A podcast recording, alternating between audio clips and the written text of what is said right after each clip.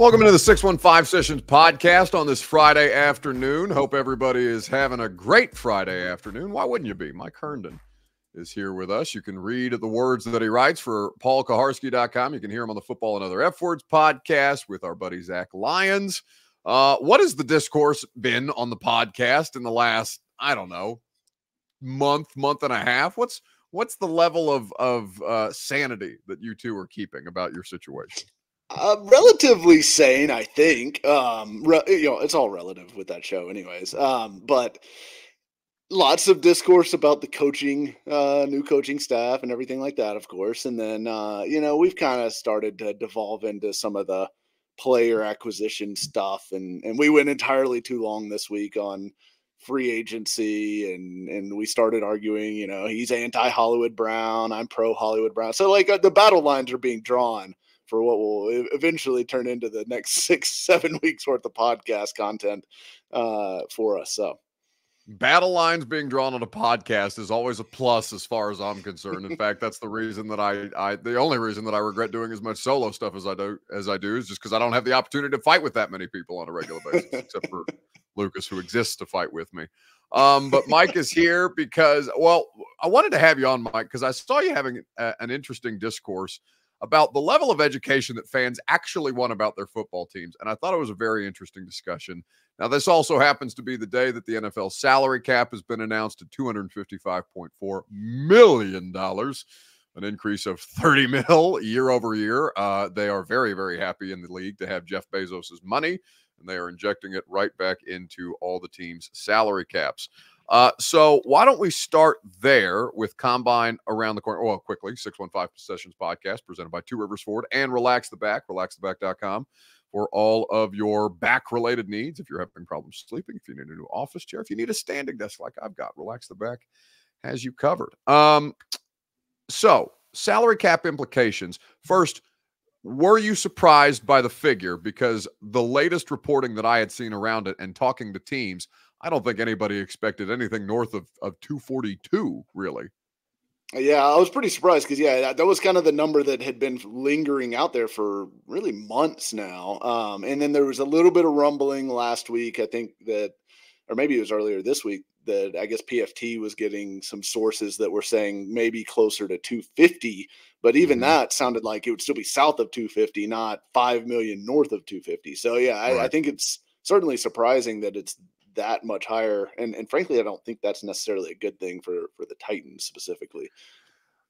Well, so expand on that because there's there's a couple of reasons that that jumps into my mind. One, market inflation uh, for all positions, including running backs. So the idea of a cost-effective Derrick Henry solution becomes less and less probable in a in a scenario like that.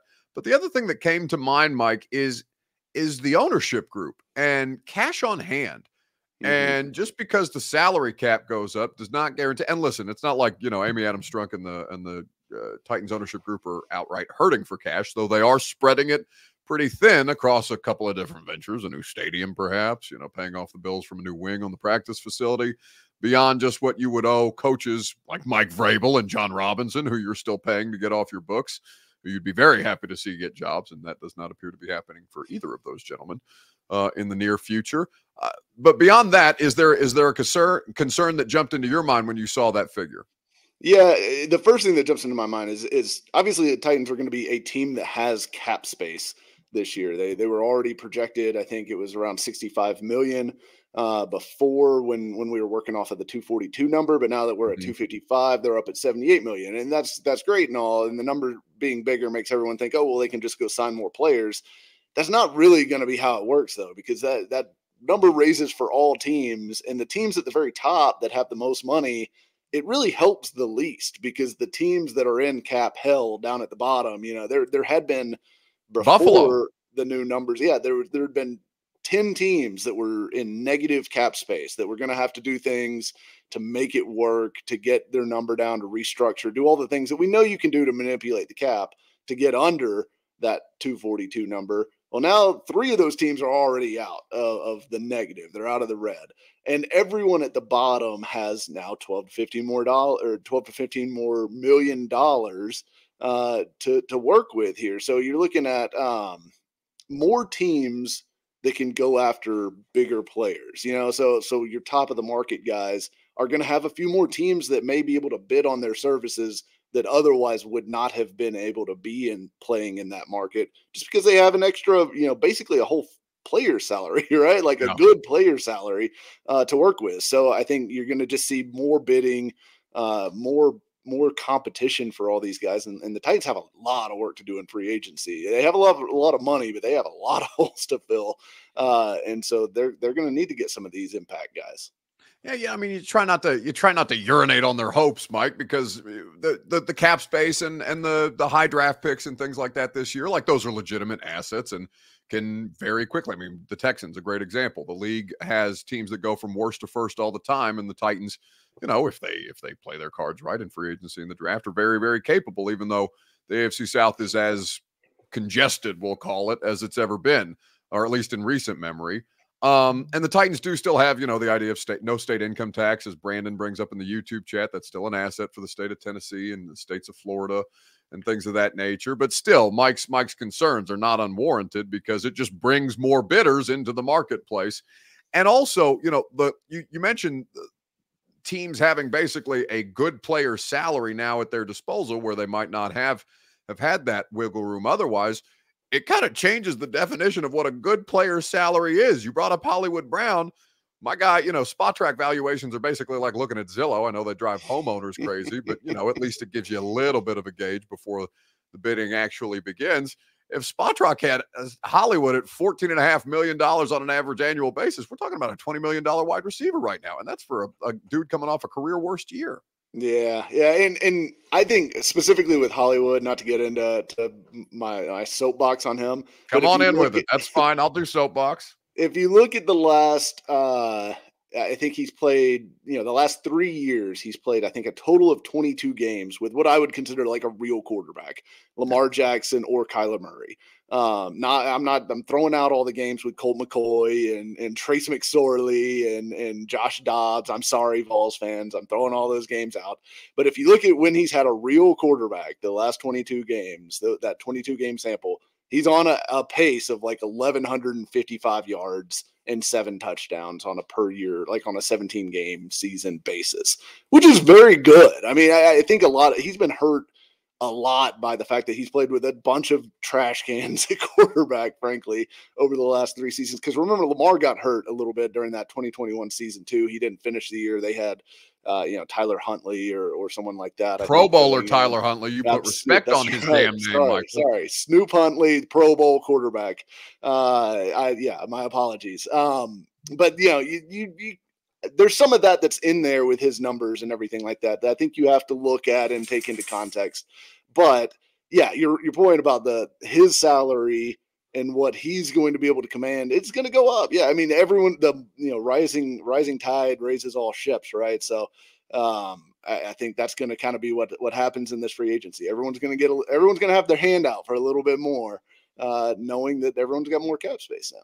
Well, including the running backs, because I see some comments about paying Derrick Henry now that, you know, I think people, you know, right. It's it's it's not an unfair assumption to make. It's not their job to pay attention to this stuff the way that it is ours on a regular basis. But the, seeing more cap space makes people, as we talked about at the start of the podcast, think that you just have more to spend. And that's that's inherently uh, inaccurate based on how this situation is going to go. Uh, Caleb Gray says, I love that hat Mike is wearing. I'm going to ask him to defend his uh, fellow Mavericks fans who had a confrontation with Kevin Durant probably by the end of the podcast because I've also noticed his team apparel. So we will get to that momentarily. Uh, but to your point, Mike, I had Joel Corry, the former NFL agent, on the radio show in the noon hour today, uh, within you know 10 minutes of the salary cap information coming down. So uh, it was good timing. I wonder how I'll play this clip for you, and I wonder how it lands on you. This from a former NFL agent now doing work for CBS Sports. It's been set in the league an unprecedented jump of $30 million year over year for each club to have at their disposal. Uh, your reaction? Yeah, I didn't see uh, coming in that high because the preliminary projections were between 240 and 245. Um, that was because you still were dealing with paying back money from the pandemic year when the salary cap ended up dropping. So we're back to normal, 255.4. is a game changer for some teams, particularly ones like the Saints, who have a credit card approach to the salary cap where they push today's cap obligations consistently into, into tomorrow. And it also helps the Chiefs if they want to franchise Chris Jones for 32.16 million because they have about 12 million more cap room to play with than they had otherwise. So, as as an agent, how does this change the approach? You've you've mentioned a couple of different uh, scenarios, and there's going to be unrestricted free agents. There will be franchise tag candidates and things of the like. So it's not one one size fits all as far as a, a game plan here. But beyond just asking for more money, how does that change an agent's thinking? Well, it could expand the pool of teams that you're looking at for your respective free agents because a team which you were thinking may not have interest with this type of cap room, you go, well, hmm, maybe they are interested. Or you maybe you maybe had a guy who you thought would be a salary cap casualty. Maybe he's safe now because they don't necessarily need to cut him. Or maybe he goes from a guy they would never consider having take a pay cut to one where he is a pay cut candidate. Also, all the franchise tag numbers are going to go up because they're based on um, their percentage of the cap. So all those numbers, which were projected at one point using a 200, 245 million dollar salary cap, are going to go up um, as well. I haven't done redone the calculations, but yeah, it it it affects everything across the board. So, how, how do you view the the salary? Okay, it's just more me rambling, and that's kind of what the the stuff that we covered, but also the salary, uh, the franchise tag figures, Mike, where that's going to see a spike in the franchise tag numbers.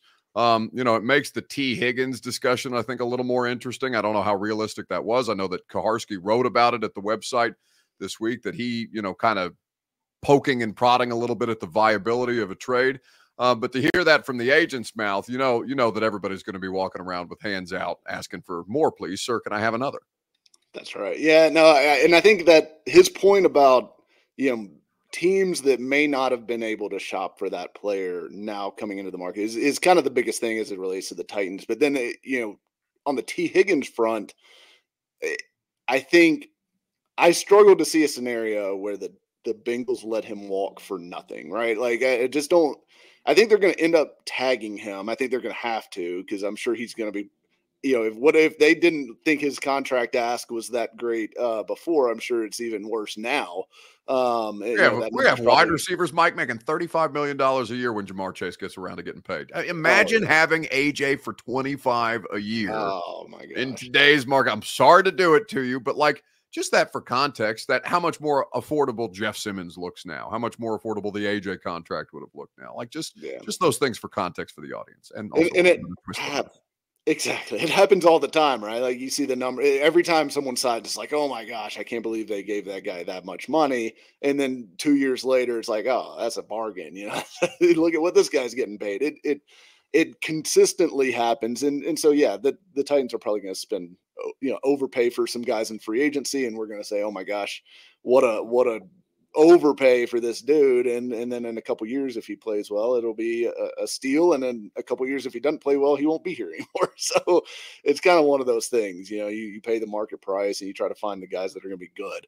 Um, but w- as it relates to higgins I, I just think i think he's going to be tagged. I don't i think you're going to have to trade something for him and i do agree with pk that they should not be in the business of trading away premium draft capital right now. If you if you were a team that was like a player away or just needed a few pieces here and there, sure, go for it. Go get a guy that's proven, that's a known commodity, is young, all that stuff.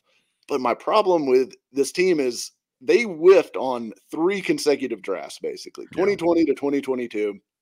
Almost got nothing out of that. Um, you know, 2023, we'll see. There's some promising guys in there, maybe. But this team is so starved for young talent on rookie contracts that I just don't see how you can come away from this draft with just one pick in the top 100. I just don't see how you could do it. Um, it just, you know, they that's what they need more than anything are young homegrown stars because that's where your your superstars come from. Even Tee Higgins, who I think is a very very good player, I don't think is a superstar. I don't think he's an AJ Brown level player. Um, I, I think he's a probably about where he is now. He's a really good second receiver and probably not a ideal number one guy. Like he's probably, you know, you 15 to 20th best receiver in the league, somewhere in that range, which is fine. It's good. But to pay not only a draft pick, but also a premium, for, you know, free agent contract for that, I, I just don't see the urgency for it. Like with AJ Brown, the Eagles got a top five receiver, right? Like, I mean, that's the thing. There's and it helped propel a Super Bowl run. Like that's right. it's there's there's so many things that may not have been possible in Philadelphia as a result of the AJ Brown trade that were made possible immediately when you have that collection of skill position players and a quarterback on a cost effective contract, the way that this team is now trying to build up to your point. Yeah. Yeah. I mean, I think if you look, I mean, because so many people say, well, look, look at what Tyreek did for Tua. Look at what you know AJ did for Hurts. I completely agree. Like having an elite receiver makes a huge deal. I just don't think Tee Higgins is an elite receiver, and I don't think Brandon Aiyuk is either, for that matter. I think Aiyuk is better than Higgins. Uh, you know, he gets talked about a lot less because his his coach isn't, you know, his former offensive coordinator isn't now the coach of the team.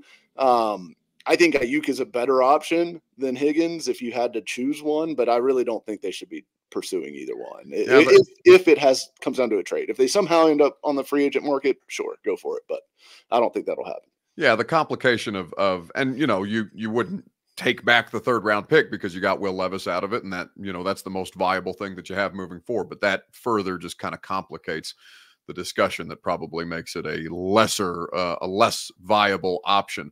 Uh, the idea, though, Mike, that the Titans don't really have cap casualties as teams start to clear cap.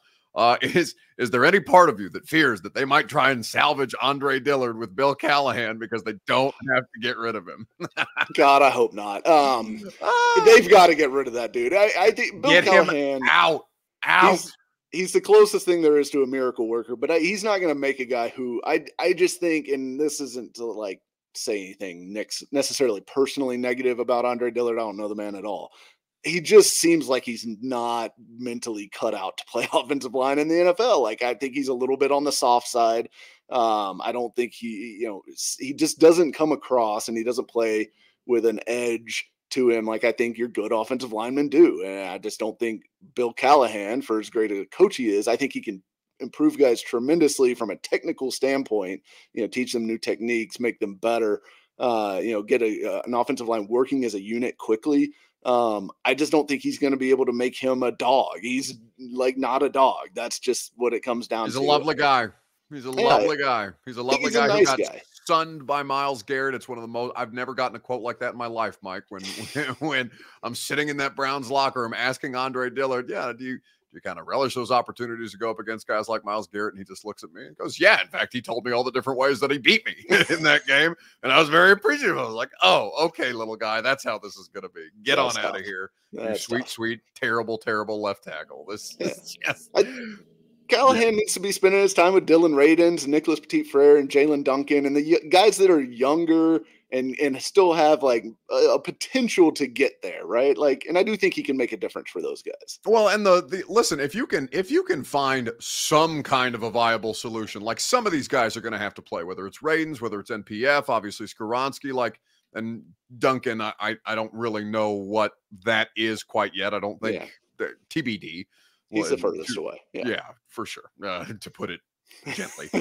but you know, if you can get a viable starting option out of one of these guys, if you can improve Nicholas Petit Frere's inability to stop an inside pass rush move, if you can find ways to get Dillon Radunz to play with lower pad level and play with more strength, and frankly, to just get him in a proper strength and conditioning program, because that's not something that they've made a hire at as we sit here doing the podcast on Friday uh, at about 3:50 p.m. Central Time. There's still a, an open position for a head strength and conditioning coach for the Titans staff. That's uh, that's going to be an interesting discussion whenever that hire gets made.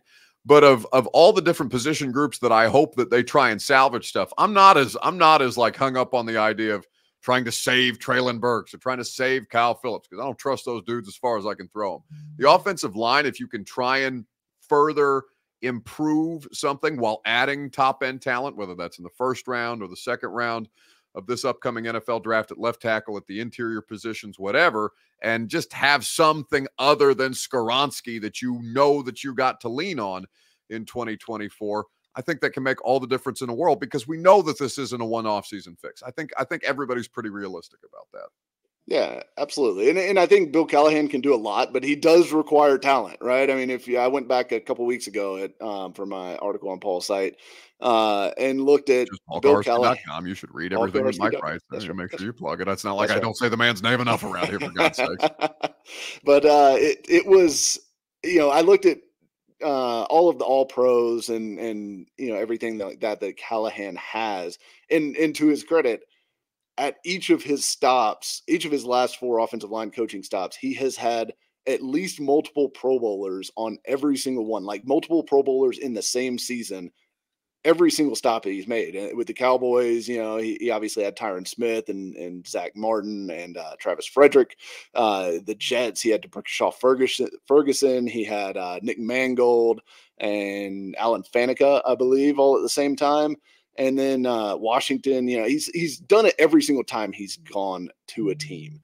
Um, and he can do it relatively quickly. But most of those guys that he made all pros were first round picks, right? Like they, they were, I think, 11 of the 13 all pro, Pro Bowl type guys that he had in those situations were first round picks. So you do need talented offensive linemen, and he can build, he doesn't need five first round picks across the front, right? Like but he needs a couple in there that can be be your building blocks and then i think he can get everyone else up to a level that you know you kind of hide their weaknesses and you can you can use your studs to to you know all right so one of the things I, I harped on forever last season you can't have two bad tackles. So like get a stud tackle, you can slide everything else to the other side, and you can trust this guy to win on an island, even against the good pass rushers, even yeah. against the Myles Garrett, like TJ Watts, whatever.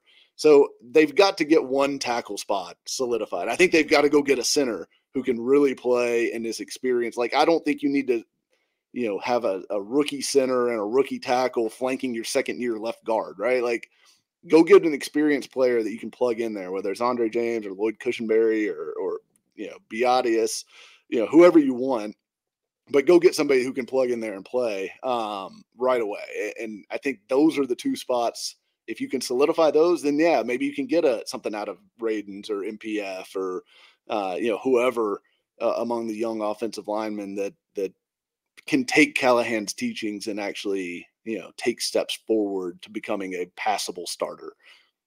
Uh, speaking of teaching, uh, we're going to get to that here in just a second. Though I do uh, want to point out quickly that Mike Garafolo is tweeting out um, that AJ Brown is calling into Philadelphia sports talk radio shows today. called, he called into their afternoon drive show uh, to bat down some rumors, confirm he wants to stay with the Eagles, clarify any sideline flare-ups.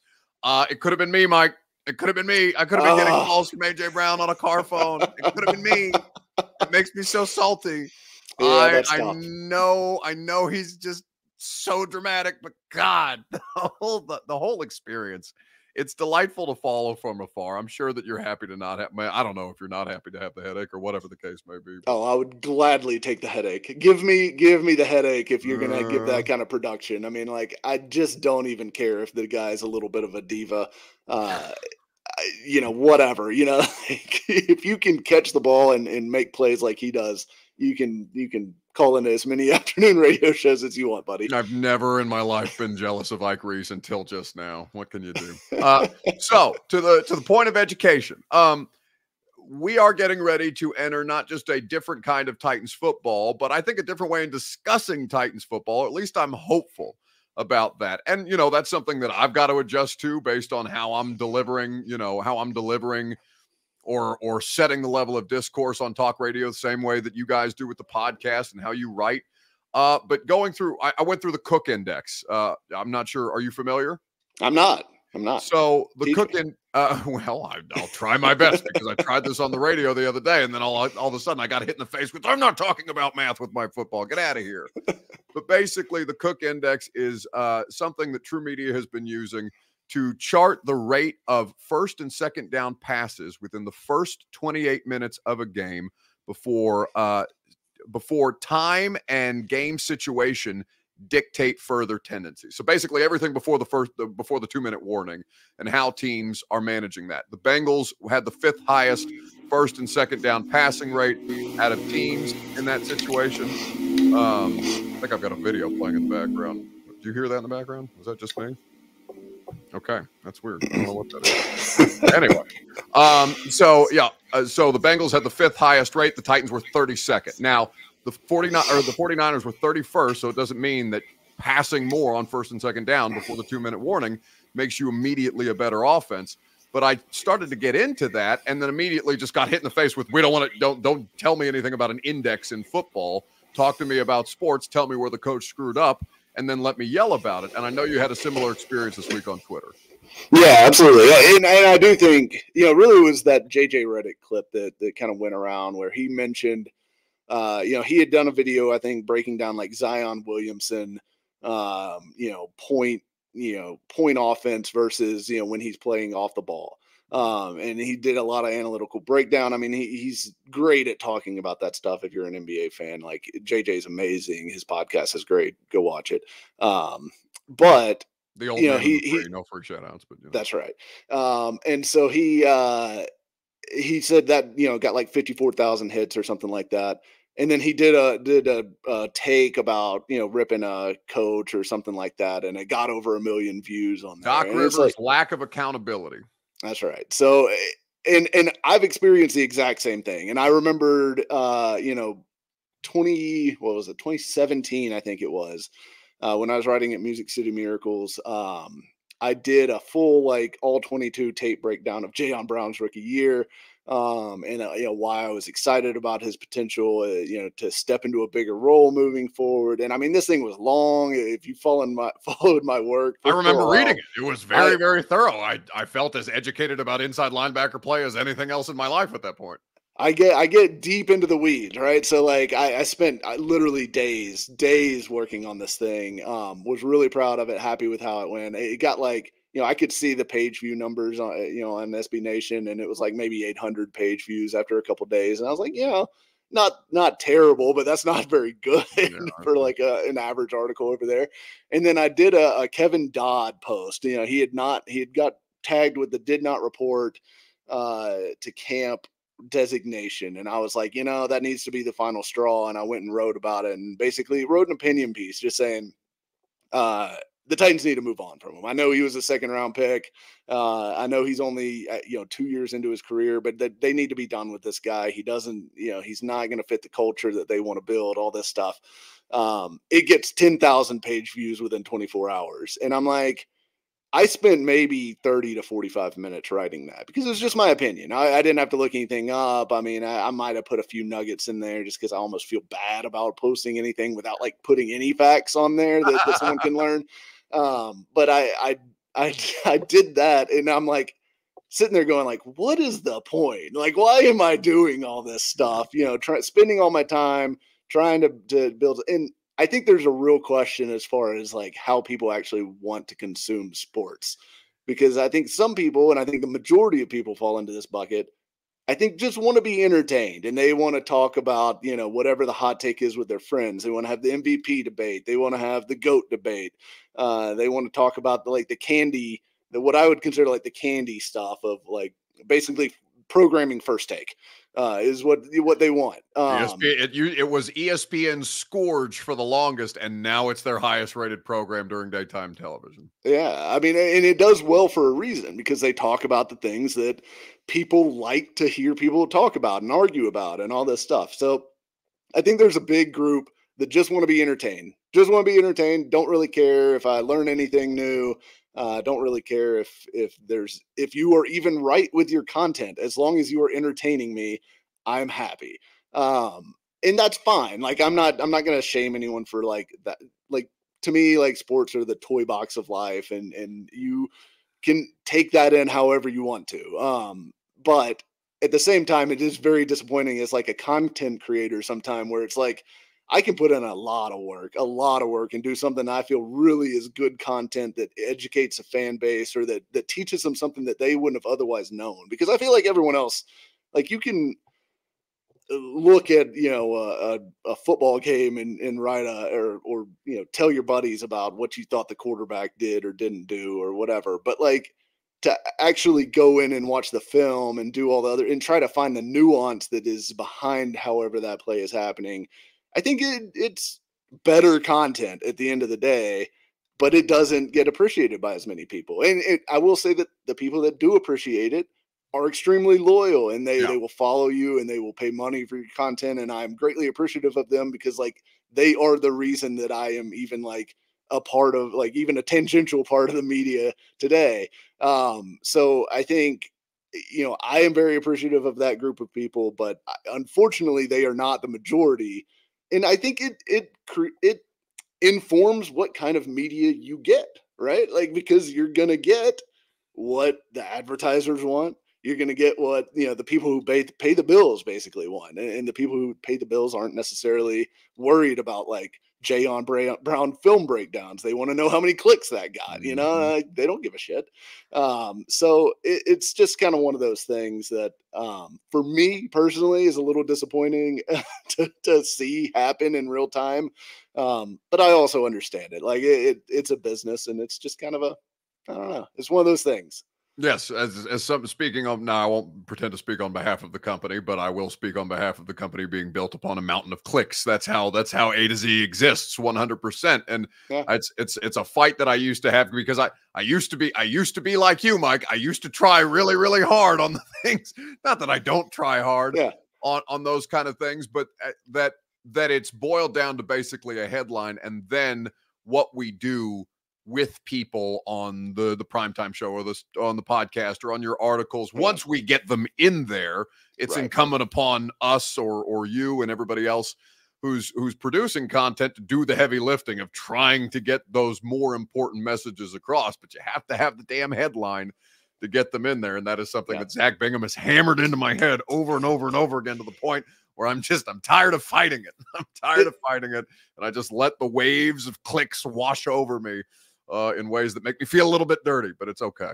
And it's the reality of the business. I mean, like, there's nothing wrong with eh, taking advantage of what advertisers will pay for. I mean, you you have at the end of the day, you have to build a business, right? Like, you, you can you can be Pollyanna-ish about you know the content or whatever all you want, but that may not necessarily drive the business side of things. So, I, I that's I just thought like whenever I saw JJ post that, and I was like, man, that like just resonated so much with Yeah. my soul uh, as someone who has struggled against this fight for you know what seven eight years now um and yeah so it, it was just one of those fighting, things that Mike. stood out to me Just, just keep fighting. That's all I can say. We appreciate your time. At Mike Herndon NFL is where you can follow him. PaulKuharsky.com is where you should pay to read what he's writing because it is good, it is smart, it is better. And that's why it exists behind the paywall. And we're grateful for the way that Mike still eh, is out there, Don Quixote style, trying to educate and inform the masses, even after being beat down over and over and over again. just Mike- flailing at windmills out here Oh, brother, I'm, I'm telling you, we we appreciate the time, buddy.